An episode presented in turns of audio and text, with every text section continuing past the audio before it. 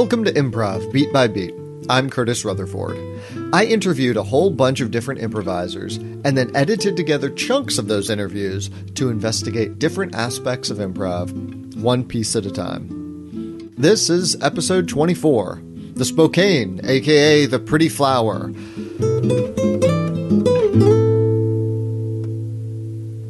This episode is about a specific form which is known by many different names the Spokane, the delicate flower, the pretty flower, the gizmo, the delicate little flower, the gadget, the squeeze box, the family guy, and probably other names that I'm missing.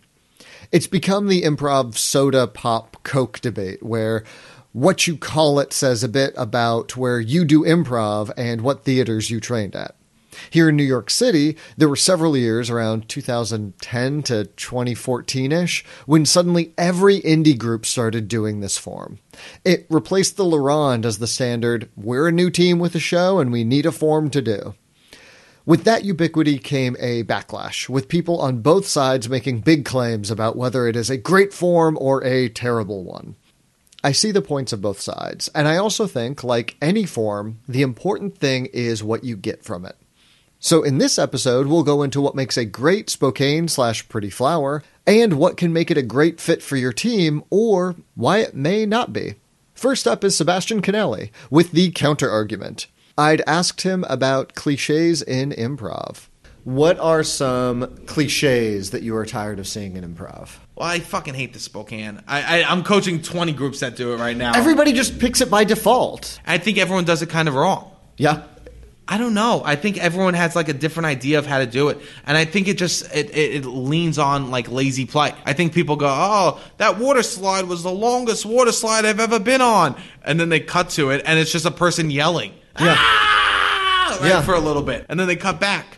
I think it like takes away from like good improv. Because they're not doing either side that well. They're No. not really exploring that idea. They're not honoring, hey, this is the longest slide in the world. Let's see the world in which this one slide is the longest. Yes. And let me see everything about that. No. And then they're not really, one person said that, nobody anded that idea. So they're not building that idea together as well as they could in the source scene because they're instantly cutting away. Of course. Well, and I'm always like, um, so I'm coaching teams now. I think I'm getting better at like attacking this. And it is more of the idea of like, this is a scene that we're doing. It should be grounded, something that we could return to where we're noticing other people's behaviors. You seem like this, you are like this. And then the person justifying it. And then using that as like, all of a sudden, as like almost a, a, an opening or like a moment that we're pulling from, right? To play game. Because I think in the best case scenario, a Spokane is like showing off the two skills that we were talking about before about being able to play slow and like a rich, grounded scene while still playing game hard and fast. Yeah. Right? But I, I don't think, I think maybe in my mind that would be the ideal, but nobody plays it like that. it becomes rather than a clearly delineated hot and cold, it's like one tepid, warm mixture Yes. of oh, you're playing your source scene too fast, you're playing the tag outs too slow. Mm-hmm. Yeah, and I think that it should be we find a, a game and then we explore it fast and hard in those in in those tags or in that run that we're doing, or even if it's just one scene. We tag we go to one scene. Great, let's hit that f- five times. Let's hit Yeah. it five times super hard and go back because that's what's going to be impressive. How we could switch gear so fast. But nobody, I think it is like a, a super advanced form that can be done by like people that aren't as advanced. And they're not getting much scene work skills out of it. That was Sebastian Canelli. The rest of what he had to say about cliches he's sick of is in episode 19 Cliches and Gaps. So, a bad pretty flower is bad. Just really bad. But, of course, so is a bad herald. So is a bad montage. So is any bad improv. So, the key is to focus on how the form can help and how it can keep from being one goopy mess of a boring source scene and sloppy spokes that go out to nowhere. Here to talk about why he likes the Spokane. Okay, I'm going to pause for a second. The name, the the the pronunciation Spokane really bugs the hell out of me. The city is called Spokane. It's Spokane, Washington. Nobody says Spokane, Washington. That's like a weird East Coast thing. The same way people say Oregon. It makes no sense. It's bad. The town is Spokane, but we call this form the Spokane. or the pretty flower, the delicate little flower, the family guy, or whatever it is. Anyways, here to talk about why he likes that form is Jake Cornell.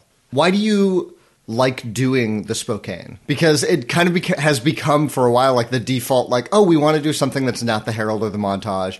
And everybody does the Spokane, and they often do kind of a lazy, shitty version of it, which is one of the reasons that I've been asking people about it. I love it because I love mono scenes. I really love mono scenes, but I think a lot of people don't because I think there are different kinds of players. I love like building a scene, building characters, like really. I would improvise like a dramatic thing and not get an entire laugh. And like, I mean, Poha, like we cry on stage and Yeah, like yeah. die. Like, so it's Yeah. like I don't, I don't need laughs like on stage. I love like the building a world.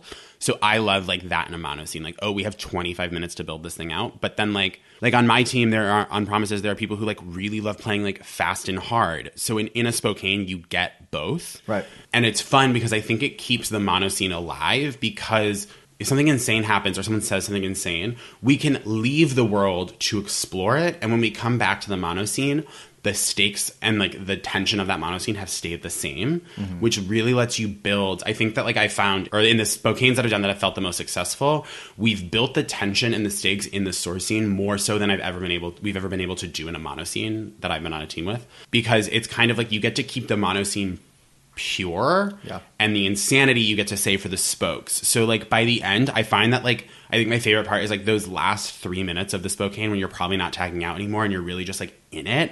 It's like wow, this is so rich because we had all of these tags that explored these characters. So even though like this scene didn't include it, the audience and the players have seen so many aspects of these characters and the story and like the context. Right. It's like watching a mono scene where you've already seen like three seasons of the TV show up until Yeah. then. So you Yeah. like know the backstory of the characters and you like know like the history in theory or like Right. more about the world. So it just feels like those last like three or four minutes of a Spokane when it's done the way I love it feels so rich that it's like wow like you can really nail a landing and you're really kind of cooking with gas and there's a lot of lot of like really rich storytelling and really rich character to play Yeah. with at that at that moment in time. That was Jake Cornell. Now, to get into the mechanics of the Spokane slash Pretty Flower, here is Patrick Noth. His indie team, Gadget, did the form for quite a while, and Patrick later taught advanced study performance classes based on the form. Here is Patrick. So, the first thing I wanted to talk to you about is the form of many names. Yes. The gizmo, The gadget. the gadget. The gadget, yeah. I prefer the gadget. I was really trying to push for the gadget for a while, and then everybody got upset about it. And I was like, look, I know that it's my team. I know that's an arrogant move, but at the same time, it's a better name. It's truly a better name than Spokane, Delicate Little Flower, uh, you know, uh, Family Guy. You know, Yeah. uh, sweet little flower with petals. I mean, come on. I, listen, uh, the gadget. It's I like the gadget. Yeah, Family Guy, I feel like is evocative in the worst way. Yeah. Like I can often explain it like, okay, it's Yes. this is a bad version, but the Family Guy of like, uh oh, somebody just lit a pie on fire, and then you cut to the pie on fire. Spokane bothers me because it's a mispronunciation of the town of the city Spokane, Yes. which bugs the hell out of me as somebody from Washington State. Is it just a mispronunciation of the of the name? I think so because it's like somebody like it's like spoke. Right. but then I think somebody just mispronounced the name and You know, I, and listen, I'm not trying to be an asshole piece of shit here, but those names suck. right. The gadget is a good name. And it's also like feels like correct. It's like a sprocket. You know, you Sure. think of a sprocket, you envision that. It kind of makes sense, you know? Maybe it's too robotic though. It does have a little bit of the aspect, uh, maybe like Swiss Army knife or something like that's not quite it, but like something about the Yes. gadget has the aspect of things pointing off from it. Yes. Before you leave, we're going to fucking figure this shit out. We're going to get the best name possible. Uh, what else does that? The fidget spinner? the fidget spinner. What a dated name. We're going to call it the dab. Uh, ladies and gentlemen, we're gonna do a fidget spinner. What else? Uh, uh, like what else looks like that? Let's see. Um, what's the fucking thing in like a nuclear plant? the the, the, The centrifuge, Yeah, the, the centrifuge. cyclotron. oh, that's good. Centrifuge is Yeah. good. See, I don't. I'm not pushing for gadget because I'm an arrogant piece of shit. I'm pushing for gadget because centrifuge, something like that. You know, Mm-hmm. centrifuge is great. I would call it the centrifuge in a heartbeat. Perfect. Yeah. Done. We fixed it. Okay, so we're talking about the centrifuge. So yeah, so the centrifuge. Tell me, so first off, what do you love about that form? Oh man. Well, I love narrative. When I was watching those Ruru sets, you know, those mono scenes that we mm-hmm. came up watching and, and, and those Ruben Williams sets, they were so satisfying.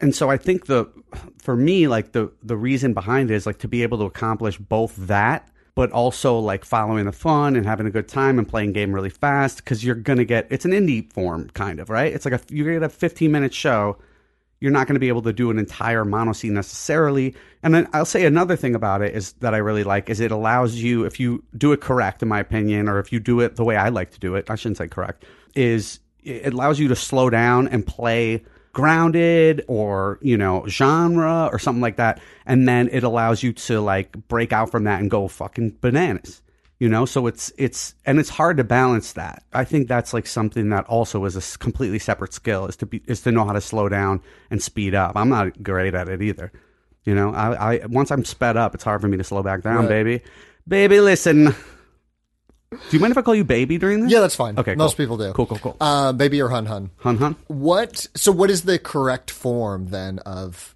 what is the correct version well i don't know i i, I don't want to say that i'm or the I'm Patrick version? Yeah, yeah. I yeah. So I what I like is a grounded source scene. There should be some chairs out there. There should be a clear space. The space should be defined fairly quickly.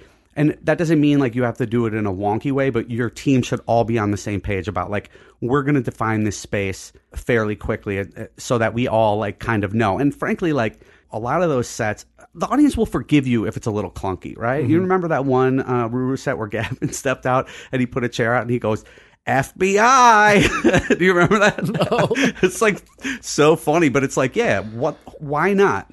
And do you want chairs out there in the hub scene to help define that space? Yes, because I think you know you want to ideally when you're doing a set, you want it to communicate to an outside audience, and one way to do that in that form is to when you sweep back into it. So I do like I do, you know, you tag out of it, ta- and then you do tags. And then you sweep back into it, and then you set the chairs back up. And I, even if it's just a chair that's no one's using, you know, we're at a, uh, you know, we're ice fishing.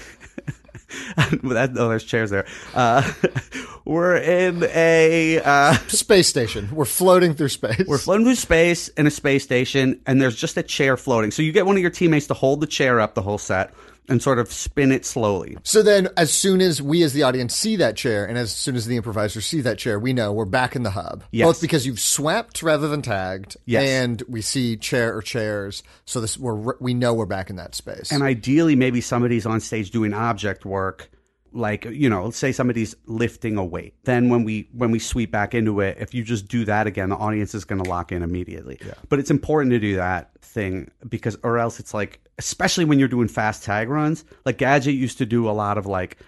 Not necessarily playing one game, but like maybe playing one game, blowing it out a little bit, but then following, like almost like La Ronde mm-hmm. type of cutaways, you know, which is super fun but then also sweeping back and making that scene important. Not making it like, you know, the worst version of it is we're four chairs in a semicircle and we're just like, yeah, dude, um, yeah, so um, Curtis, like, uh, you got a motorcycle, right? It's like, yeah, I got a motorcycle, but it's made of spaghetti. And then like we go see that or whatever. You know, it should feel organic. The, the the tag the tag runs should feel organic in in the form. And sometimes when you get lost in that form, they're not going to it's almost like it's so important the first few minutes of it giving yourself time to breathe in that source scene and not being in a hurry so important. Giving yourself maybe a hint of genre maybe an indication very early on of what story we're telling. Um, because i think that's important. And honestly i i do i feel very strongly that like game you know game is great and and i love to play game and uh, you know it's essentially what we're talking about is comedic ideas right? Uh, t- taking a comedic idea and playing around with it. But i think like narrative resonates with more people than i mean nobody watches sketch you know? Like very few people like are like oh let's you know they they're super into watching sketch. And if people watch snl it's like oh a celebrity's going to be on snl or whatever for the most part. That's Yeah. the only reason it's a long running show is because they're celebrities yeah. you know? So but like narrative everybody fucking watches narrative stuff. I mean do you watch sketch? When you go home how much sketch do you watch? I mean, there's not a lot. No, I'll watch like a sketch or two on YouTube, isolated from everything else. Yes, but not the whole show. No. Yeah, because you know you're going to get the best one. Also, like it's like what one in ten. Yeah. it's like one in ten is good. Also, I spent all of high school watching sketch. I, I feel like it's Right. yeah. What What's your favorite? Um, what's your favorite like sketch show or Mr. Show, Mr. which Show. also kind of like made it, molded it into closer to a narrative, Narrative. where it's like sketch bleeding into sketch, bleeding into sketch. Yes, and it's fine, and it's like almost existing in a world. I feel strongly that you know I start when I started doing musical improv very recently, and this is going to sound annoying, but you get standing ovations all the time, and I know part of that is like the music looks like magic and mm-hmm. stuff, but also narrative is very satisfying to an audience, you know. So I love that form for that reason because you can play around with narrative, and I think that's so fun. For me, that's so fun. It is almost any standing ovation I've seen at an improv show. It's always been narrative. It was like code duellos, improvised Shakespeare. It's it's uh, musical. It's anything like that. it doesn't really make sense why we're trying to like emulate sketch because it's because less people watch sketch and there's comedic ideas or game in fucking a comedy period you know so i think like if you can do both i think maybe the reason that it's taught the way it's taught is because you know if you're telling or if you're you know teaching off the bat hey you can you know we should have a plot or whatever there should be a 3-act structure like it's going to be a disaster Yeah. you know but after a while i think after you get the hang of like living you know in two characters one unusual or whatever peas in a pod then you can kind of plant that in and plug that in right to a, a narrative Yeah. Learning that kind of sketch style of improv helps get those like training wheels down and is very fun to do and fun to see in like Yes. that 15 minute form or that kind of thing. yes And then so the cyclotron gadget gizmo Centrifuge. centrifuge Ga- the gadget helps kind of blend that into more of like oh you're still doing that sketch jokey thing where you get to like tag tag tag tag tag run yeah but then you get to settle back into whatever that yeah. hub scene is, that genre scene or whatever. yeah let it breathe or like whatever. You know one of the problems with doing narrative that i think i come across a lot if i'm coaching this form is status. Like it's really hard to it's really hard to get information out and sit in a single location when somebody has like really high status or if somebody has really low status. Like it's hard to it's hard to not just be in the plot. Yeah. so I think one thing that I've I sort of coach to is like if you're in that scene, you know, that's why you have people start out and you say, okay, just everyone be equal status and you know, that's mm-hmm. that's where we'll start. But eventually I think you should be able to have different statuses, but understand that like I'm gonna empathize with this person with lower status be- or else I'm gonna get the fuck out of the scene. Yeah. You know? It's like in the mono scene, if one character has a very clear game, early on in mono scenes, people are just like hitting that game every single time. Every and it needs to just like take a breath. Yes. This I always go back to the Simpsons for that. Of like Yeah. watch the Simpsons and see how often okay, when Bart is unusual, Homer isn't going to be the dumbest guy alive. Yes. He's going to react to Bart and Marge is going to react to Bart. And then when Marge does something, they're all reacting to to to Marge. It's a rotating straight man. Exactly. Yeah, yeah, and that's like, and that's what uh, also happens in narrative. You Yeah. know, it's like ideally everybody's got their own thing, and honestly, that reflects more of what we're gonna hopefully do when we book things or write things. You know, it's gonna be more character, like not you know. I don't want to get in, in trouble with all the different schools of thought because I don't give a shit about any of them. But like, you know, like a character game is what we would call it. Like, Yeah. so you know, like, um, I- like Ben Rogers was somebody who would just always have like in those Ruben Williams mono scenes, he would just have always he would always establish a character game very early, just by making a choice and then justifying it. And he was so good at waiting. He was so good at waiting to hit it again, and it lands so fucking hard when Yeah. you wait. Because it was just the equivalent of him throwing it up that much higher, and then all of us just waiting for that to land even harder and farther along in the show. Yes. What was the? Uh, did you see the show where he told long meandering stories and they always ended with I think him getting a blowjob, No. but they were like they were just or maybe he giving a blowjob. I don't remember, but it was such a funny game because you even though you knew it was coming, he was so good at just like talking about a story that was completely unrelated to a blowjob. What are the So that's a skill for you folks at home. You got to get good Talk at at talking, blowjobs. talking about a story that doesn't seem like it's going to go to blowjob, and then you wind up at blowjob, and everyone's like, "Whoa, that's crazy."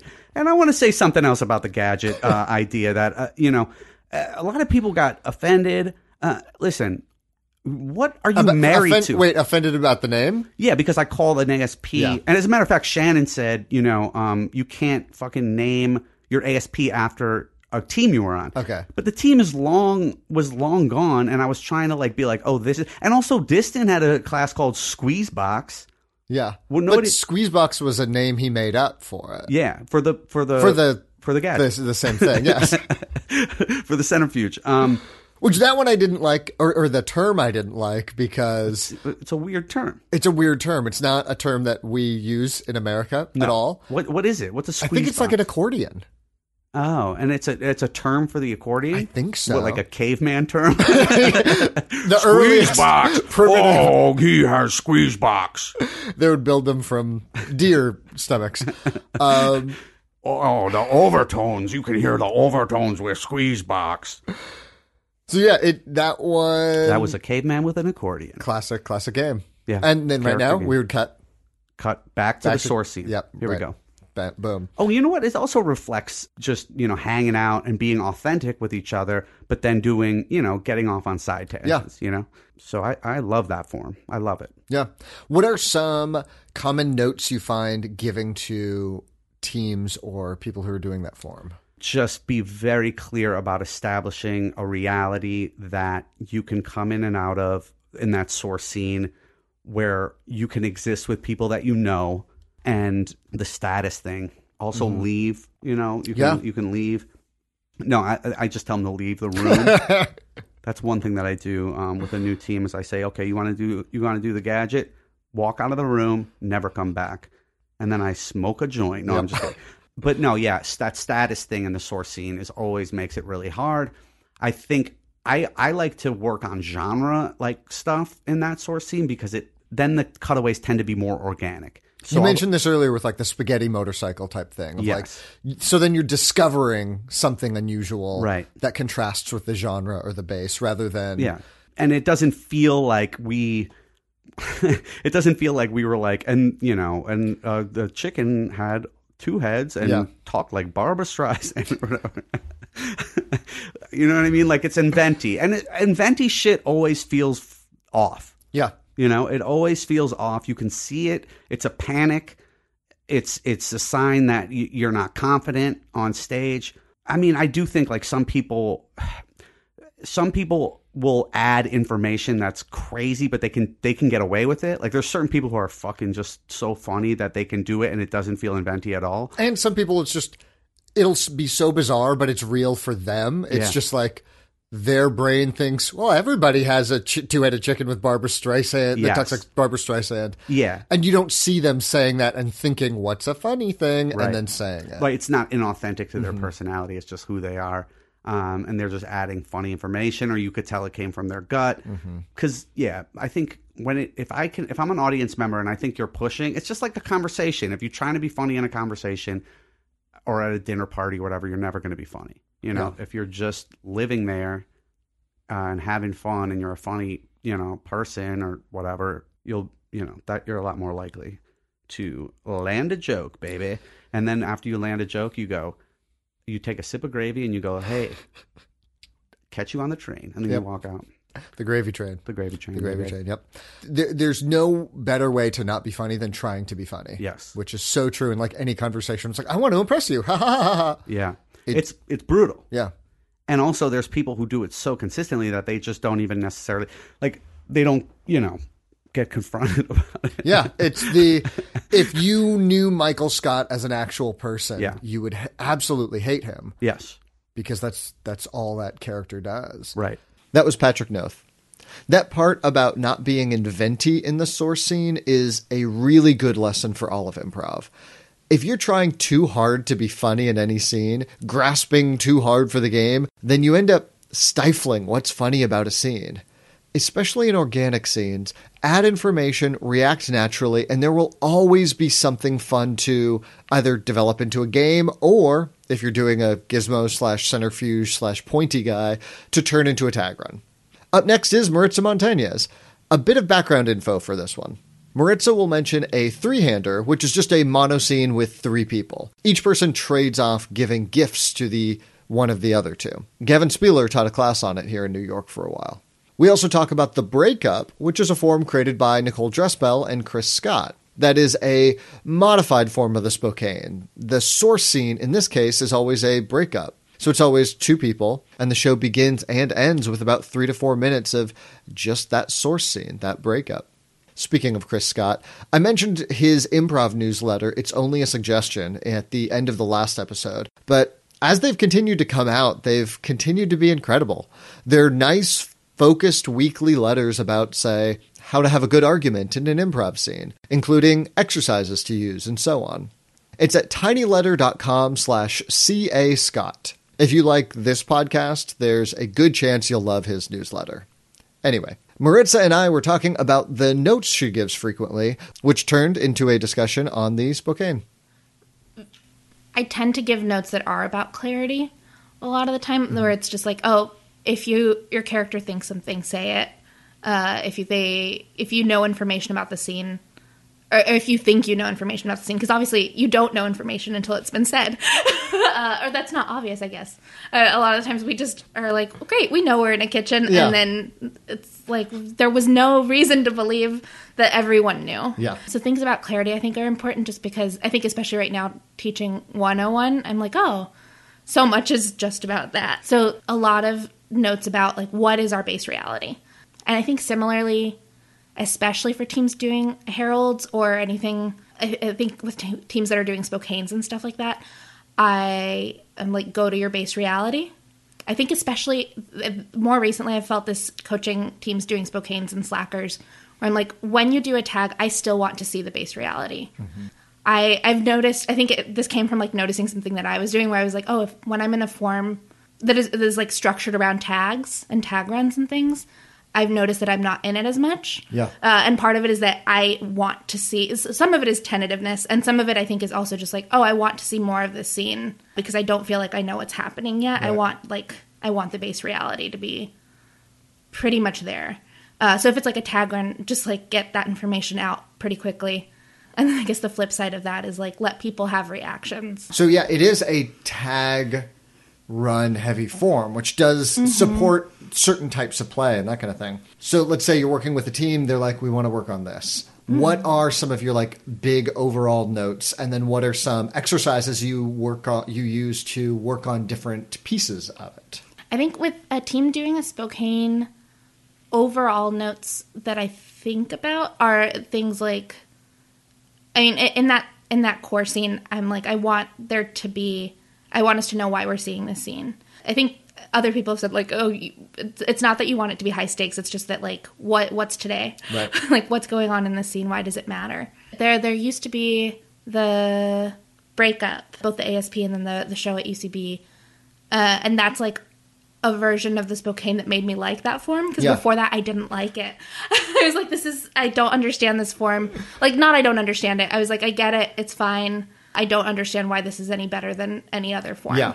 Because often it was just like, oh, we're watching this vanilla scene. Yeah. And then randomly we tag out to everybody's having sex with dolphins for some reason. And then we're back. And yeah. Yeah, and I didn't like that, and I think I still don't.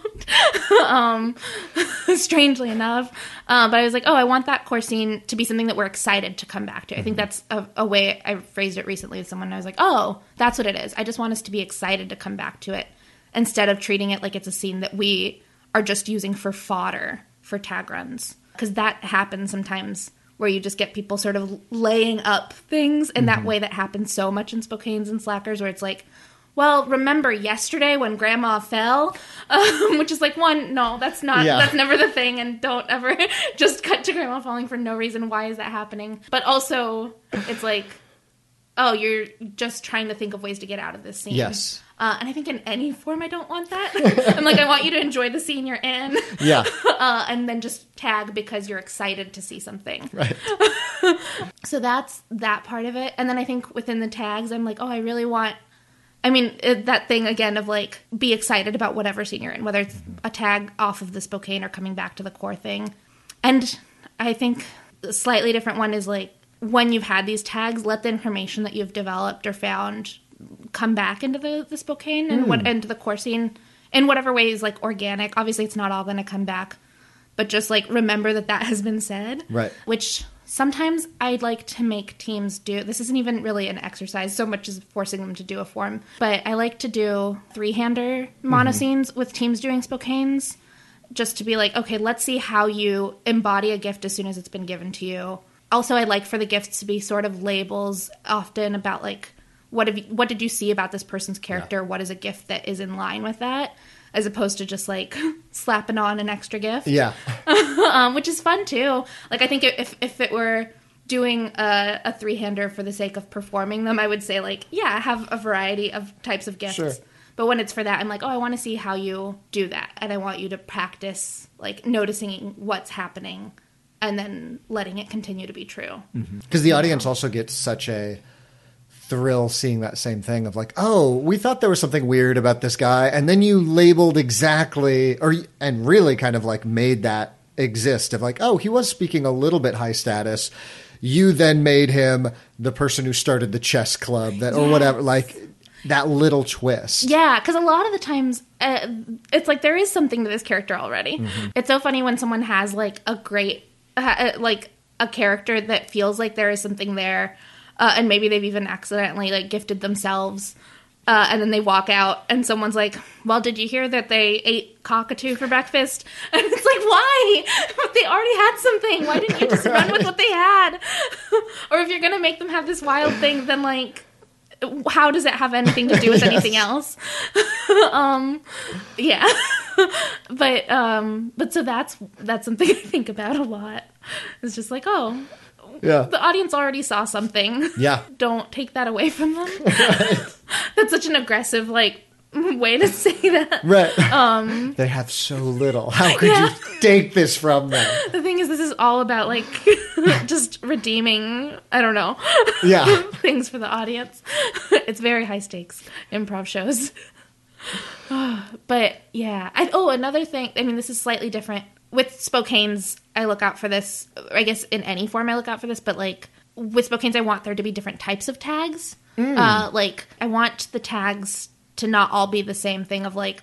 Oh, we're cutting to something you just alluded to. Right. Those are fine. I think the only reason I ever have had beef with that kind of tag is because a lot of the times it's like that's the only kind we're seeing. If you're tagging to like put this character in a different place, I feel like that counts as a different type of tag. Right. If you're So it's not that like she said like, "Oh, I just ate cockatoo" or whatever. it's just that like, "Oh, there's something whatever about this character. I think it'd be funny to see her as a surgeon or whatever." Yes. Yeah. Yeah. Being like the the way that in a harold you have different types of second beats. I'm like, oh, I think I want variety in those tags.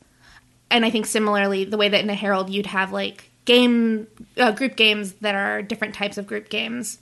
I also ideally, I, I think especially if a team is advanced enough, I'm like, ideally you're allowed to do that in your Spokane tag runs. Right. I haven't seen it a lot, but I've very occasionally seen teams do like a Spokane where one of their tags is like presentational. And I'm like, Yeah. that's so fun. Yeah. like, why? There's no reason that's not allowed. It's just like, I think we assume things when we're in a form. And especially when we find information about the world that's unusual, that can be a very fun way of like, "Oh, great, we found out that there's mouthwash that tastes like meat. Let's see that commercial or whatever it is." Yes, exactly. I think I that's something I didn't think about until I was on an indie team uh, that I think Alex Dixon coached, and she noticed. I think at the time we were doing like a sort of cl- close quarters type show where our our form was basically like it's essentially a montage, but it's all within some sort of macro location. And we were finding that oftentimes the, the the sets that we were doing were like, oh, this is all revolving around some event, and oftentimes we're getting to that event in the final scene. And I think it was just that over the course of a practice, several of the events were like shows. it was like everyone's preparing for this concert, everyone's preparing for this like recital or Right. whatever. And so we would do the show as the last scene, and it was like, oh yeah, why not? This Yeah. is fun. um, as long as you commit to it and really try and perform the show, Right. it's like this is very fun. So I, I think just like letting yourself be creative in those tags. Yeah. Which is hard sometimes. I think for that, I haven't found like a specific exercise, but it's fun to sort of be like, great, we're gonna do for this Spokane, uh, we're gonna do tags that are all trying to do like this challenge. Maybe Right. it's like trying to make it tags that are exploring someone's like character game, something like that. In the same way that, like, oh, you're working on group games, let's do all presentational group games, let's do all organic. Yeah, Just like forcing that. Yeah. Uh, and then afterward being like, but in your shows, do whatever you want whatever you want. I just want you to remember that these are options and ideally mix it up. That was Maritza. Remember that in the same way that you can do the tag runs in different forms of scenes. This is just a framework, and a lot of this is going to change coach to coach, team to team, as necessary. So now, with more on how he likes to do the form, is Jake Cornell. So I think the biggest thing is I think it's really important to to make choices at the top of the source scene.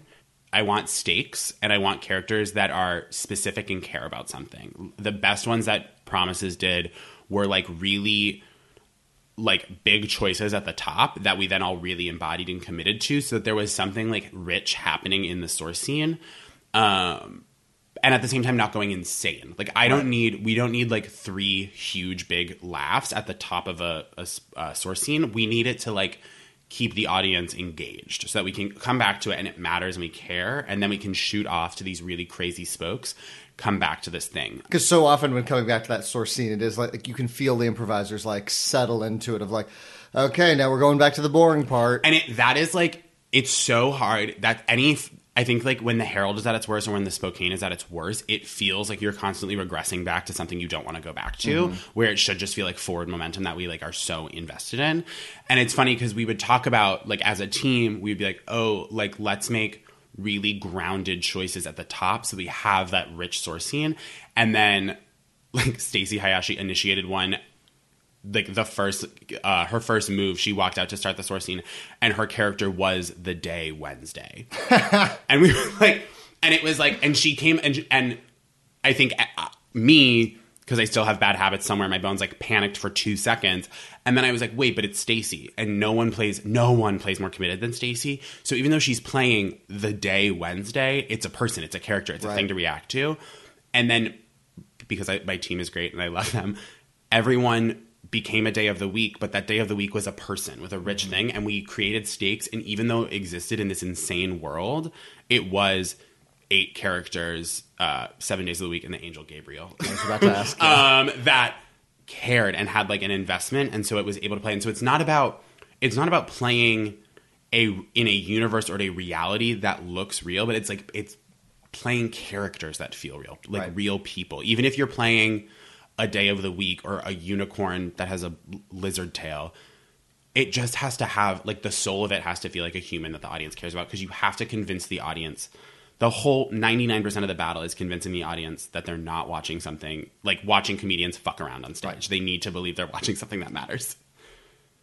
So having that like interesting ideas and like committing in the source scene. Mm-hmm. I guess interesting ideas are is not the way, but like uh, making decisions. Is just like don't it. have it be eight people to kind of being like oh like whatever like i don't know like what's going on like not making choices like let's have a specific thing that's happening Yes, yeah. I did the three hander with like Matt Denny and John Purcell, and we Mm-hmm. were a three person team, and we just ran a bunch of them in a row just to figure out like what do we like and not like. Right. And one of the big things we realized very quickly was if we started off sitting down, we hated the mono scene after. Yeah. But if we just started standing up, it forced us to do that like that something, anything to like we're doing an action now. you just have to have yeah the the energy has to be something real and if it's the three of you sitting there that, to make it feel like like how often are people sitting down in a high stakes Right, situation exactly. outside of like a courtroom hearing? Yes. and if they're great i mean that's hard to do with three people but But you have to like then it's it's that inertia. It's like you're you're you have to then work your way back up into that. So then what about uh, finding those spokes, finding those like things that you run off of? a great note i remember Kate Sisk telling me that her team got it when they were doing Spokane's. If someone says something really crazy or has a clear game, tag them to where they're the hero, not the problem. Ooh. So like if someone loves to eat toilet paper, Right. like don't take them to the place where it's bad that they eat toilet paper. Take them to the place where like there was a toilet paper spill and we need to like Right. get it. You know what I mean? Like Yes. that. Like so we can see because we don't need to live in the smoke for that long. Let's see the place where we can blow it out the most, and that's probably going to be where they're celebrated the most, and then we can come back.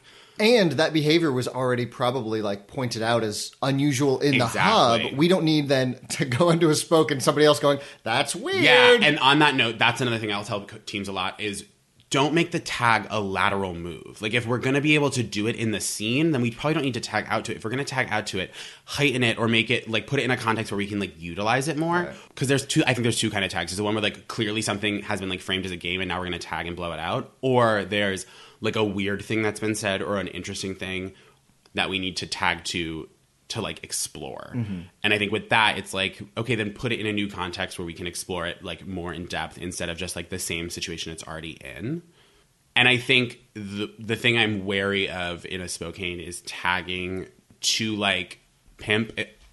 Is there a bit more PC word than pimping yet? Have we like replaced it? I've re- I've replaced it in my head uh, with demanding. Pimp is terrible, but I like it's feel like bad every time I say it, but it's a very specific thing that happens. And so it's like because you want to give gifts, right? A gift is like, oh, I'm Yeah. offering you something. A demand is you were going to do that dance to uh, Les Mis right now, Right, weren't you? yeah, oh, yeah. you were like, I'm demanding that you do something rather than.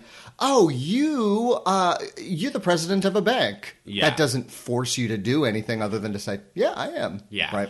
I think sometimes what happens in a Spokane is people will not. Um, if something in the source scene hasn't been like if a character hasn't made a choice yet, so we know who they are yet. I think sometimes will people will think, oh, let's tag them and pull them somewhere to then like kind of demand that they have an a de- identity yet, and it's like we give them a second in the scene to like figure this out or like make their choices. If you on a tag do that, there's so little context to like have them figure out who their character is and what's going on. It can make for a lot of problems. Right. And also monoscene styled Mm-hmm. or treating that like hub like that monoscene, it's then easier to float an easy offer to them and then let the entire group build that into something rather than just like uh, tag, oh, here you are in penguin land. You were going to fuck penguins or whatever it is. Yeah. I also think, yeah, don't feel a rush to get into the mono scene. If there are three people on stage for that spine mm-hmm. scene and you're an eight person team, I think those three people can be there for the first few minutes and like Yeah. really define what's happening. And I think then when we do get the walk ons of the rest of the people into the, the source scene, they're going to be so much richer. Right. And also, you want people on the back line to be keeping their eye out for tags. Yeah. So, like, if you, everyone's in the scene, it's going to be a little bit harder to like jump in and get that tag because we're like in the scene. Right. That was Jake. The last three interviews in this episode are all with people who did the Spokane or do the Spokane with their indie teams and why they chose that form. First up is Kelsey Bailey, whose three person team, Future Wives, does the Spokane. What about that form do you think spoke to you three? Um, I think the beauty of uh, Spokane is we had to have a grounded source scene. It was literally forcing us to do something grounded and for us to be like a little bit like, okay, like focus in on this. Let's have our sourcing. Let's have it somewhere that's base reality is believable. It's not, we don't come out too quick from the hip like with a crazy like we're cowboys in space Right. like because they're how, where do you even go with that you know like where do you even tag to so i think it forced us to be grounded but then we could still mention the crazy stuff and then tag to see it and i mm-hmm. think that's in our tags is where we really have it's obviously where we have the most fun and like we've had tags that have lasted almost the entire show just because it's it's so fun to just sort of follow the crazy because mm-hmm. these we have endless crazy. So I think it just corralled us into being grounded for a little bit, but still the promise of like that we can go crazy. It and I think it it worked more than we tried to do montages or not montages, mono scenes. We were like, oh no, we can't. Nah. Yeah. No. yeah, because giving that base reality, you get so much more to like jump away from. Yes. And, and that stands like in higher contrast. Yeah, and you know that you could say something like, "Oh yeah, this well that was like the time I got sucked down a toilet," and like, "Oh, here we go. We know what we're gonna see." Like it's it's very easy. I feel like a lot of pe- a lot of groups will do that form as kind of a default without Mm-hmm. really having a reason. So I like that. It, it there like that is a very good Yeah. reason to then do that. We needed it, yeah, for sure. And I think like a lot of people are like, "Oh, we do a Spokane because we're crazy," and then I watch and I'm like, "Y'all ain't crazy." Like it's Yeah. just like I'm like, you guys could be do you could do any form you want. Yeah. Like I don't know. I think that it's it takes a certain type of dynamic Yeah. uh, for a team to like truly be able to do it. Because it has to be you. Yeah. You have big ands, so you have those crazy spokes Yes. that you want to travel, and it has to be everybody is adept and is listening closely enough to like. That is exactly the direction that. Yes. spoke is pointing. Yes, and you also have to be completely on board. You Mm-hmm. can't like go into a spoke and then like negate it because then you're like, okay, Yeah. back to the source scene. I hate like it's like two seconds of a spoke and then we go back. I'm just like, all right, well, And that it's was a wasted opportunity. It's always such a sad trudge back to Yeah, that. it's like, okay. okay. Um, but I think, do you do the breakup show? Or I've done it a yeah. couple times, yeah. So it's like that's kind of like the same thing. I mean, this is in the the guise of like a breakup, but like seeing like a really grounded breakup, Mm-hmm. something very serious, and then just see like very fun tags. Is Yeah. it's just such a really wonderful forum. Yeah, I love anything where it has that kind of like pendulum swing Yeah. back and forth, and you get to do that juxtaposition Yes. of very Yeah. grounded and then Yeah, that's why I was so jazzed when like. Uh, essentially, Sleuth started doing Spokanes Uh-huh. for our Harold on the Run shows, and for You our said that- cage match that we lost. Uh, we did a form I loved, but audiences clearly didn't because they didn't vote for us. That was Kelsey. By the way, if you have an improv festival, invite future wives and get Kelsey to teach them workshops. Trust me. Up next is Jesse Lee, whose team Tesla, which had six to eight people, depending on what period we're talking about, hosted their own show and did the Spokane. I think you guys were the first team I saw do the like delicate flower squeeze box Spokane, mm-hmm. Spokane, whatever. Yeah, I remember that. I don't. I think we we maybe had one practice where Distin was like, "Oh yeah, we should do this opening," and then we tried it, and then it worked. I think we tried to do mono scenes for a while, and mm-hmm. then mono. We I think we didn't like doing mono scene. This was when Ruru was like crushing on their mono scene Yeah. run, so we were like, I think maybe we were trying to get in on that. But I, I feel like Tesla's natural strength was like the the cutaway, right? Like the Yeah. the tags, fun tags, and like taking places, taking ideas and scenes to fun places. So I think that was like a naturally good form for us. Mm-hmm. I think you're right. At the time, I don't think a ton of teams were doing it, so that's why Yeah. we were like, oh, we should try try doing something like this. But I- it wasn't like a coach brought it to you. It was just like Sean from within was just like, yeah, we're doing this. Well, I think like I actually I remember Sean be, pushing it a lot. I actually don't remember if it was him who who was pushing it like Mm-hmm. who who like established that we should do that. I think we just tried it and liked it. I mean, that team was all about just like fun stuff, right? Like we we wanted to make things fun. Mm-hmm. If it wasn't fun, we didn't want to do it because we were already putting so much work into doing the show. So, Yeah. and for us, like putting the work in and organizing a show was fun. So, Yeah. I think that's probably why we ended up doing that show anyway. So. Right. That was Jesse Lee. Finally, here is Lindsay Kelleran. We had been talking about her Tuprov team with Kiki Mickelson. Do you remember why you guys started doing that? I think we had just seen it before. This was like 2012, and it was like very popular in the indie scene at that Yeah. point. People were doing it all the time. Um, it was very popular, I think, for two prov teams to do at that point. Um, and we had seen it, and we wanted to do it. And Ryan Haney coached us for like a year at my apartment in Washington Heights because he lived, I guess, in Harlem, and he would come to our apartment and to my apartment and coach us there and we just asked him to teach it to us and he did and and we just found that it was really kind of stroking both sides of our brains or what we liked because it was like on the one hand you could have this like narrative which is this spine scene um, this sore scene that feels kind of like narrative and we would always give it high stakes and be like in the middle of like uh, something really uh, important or crucial and then you would get these like really gamey little bites out of the cutaways. And so it was just really fun and fast paced and really just like worked for us and both of our kinds of comedy and how our brains worked. If you were coaching a group and you're having them do that form, I tell them don't. Really? How come? well, it's so funny because I feel like I feel like first of all, and we've talked about this a little bit mm-hmm. on Fluffy. Like I feel like te- if you're a team and you're working on. I mean, Fluffy's, you guys are also wonderful, and it's a different story when you're on a Harold team and you've all been doing it for a long time. But I find that like students will email me and they'll be like, "We're working on Spokane, um, we're in 401," and I'm like, don't don't i feel like don't and maybe that's shitty but i feel like why don't you just it's so joyful also and fun to just work on scene work and i Yeah. guarantee you it will serve you a lot more right now because you're never going to get out of like in the ucb core curriculum you take 32 classes and in those 32 classes that's like 1 through 4 32 mm-hmm. classes. And in those 32 classes you do like probably 20 minutes each of like actual improv you know where you're like actually in a scene. You know it's not enough to be Right. good. And so to keep working on like scene work and fundamentals as opposed to like trying to think about this form because usually 9 out of 10 times when i get there it's like they're really struggling with basic scene work which, Right. I, which of course they are. It's Yeah. very hard. It's very hard to get good at scene work i do feel like two people can work on spokane and that's why i love doing it with kiki i feel like it's a really good place for you to just build trust and like and it comes back to like how I learned so much on tour. There was only four of us and we had to push ourselves. And so like doing a Spokane with one other person that you really love and trust or like a two person mono scene or something, it's like great. I love that. I think that's wonderful. It was some of the most fulfilling uh, improv I ever did in my life up until, you know, when I got on Lloyd. That was Lindsay.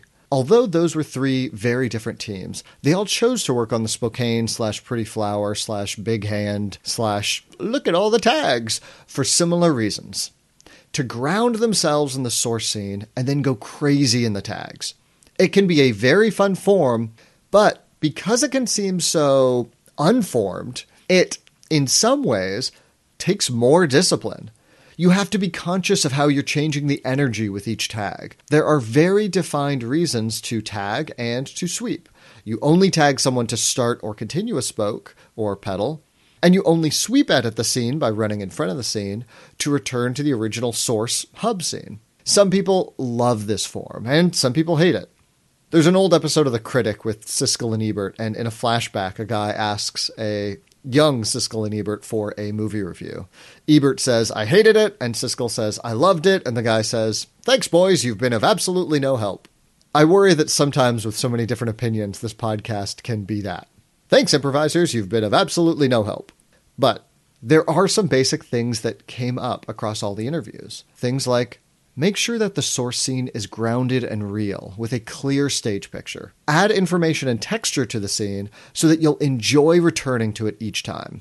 Really listen up top. Don't be in a rush to get to the fun. Don't invent or force tag runs. Let the tag runs be runs. You're not just going for one joke. Build on those spokes the same way you would build on successive beats of a harold. Beyond that, there are many other things you can do. Each tag back to the source scene can be a jump forward in time, or a heightening in emotion now that we have more information about the characters or world that we're in. The tags, like Maritza mentioned, can be different types of tags, setting up scenes in ways other than just, uh, hey there, weird guy, don't do that thing we know you do in this location I just put us in. The most common thing I see when I coach this form is doing parts of it out of obligation, which is always the worst reason to do improv. There's a source scene, nobody tags for far too long, and then somebody realizes that they need a tag because it's a Spokane, and so they tag to just a random spot. And no one is sure why they're in the spoke because there wasn't anything super funny in the hub scene to react to. And so half the team is confused what they're supposed to do in this scene. And then eventually somebody sweeps. Then they return to the hub scene and everybody kind of trudges back to that source scene. And everyone's quiet for like 10 seconds. And then someone goes, Oh, hey, uh, remember that time you spilled marbles? And then the cycle continues. But it can be a very rewarding form if, like any improv, you focus on having the most fun with the parts of the scenes that should be fun. Really enjoy that source scene. See how real you can make each character. Really enjoy those spokes or pedals, those chances to go places with that character or idea that you wouldn't be able to do in a mono scene. That was episode 24, The Spokane, aka The Pretty Flower. Please rate and review the podcast on iTunes, and if you have any feedback for me, please send it to improv at curtisrutherford.com. C U R T I S R E T H E R F O R D.com. Also, if you want to support me and help pay for the hosting costs of this podcast, you can do so via my Patreon, patreon.com slash actuallycurtis. Thank you so much to everyone who has done so, and thanks to everyone who is part of this episode. Sebastian Canelli. Jake Cornell. Patrick Noth. I'm Maritza Montañez. Kelsey Bailey. Hi, I'm Jesse Lee. I'm Lindsay Callerin. And I'm Curtis Rutherford.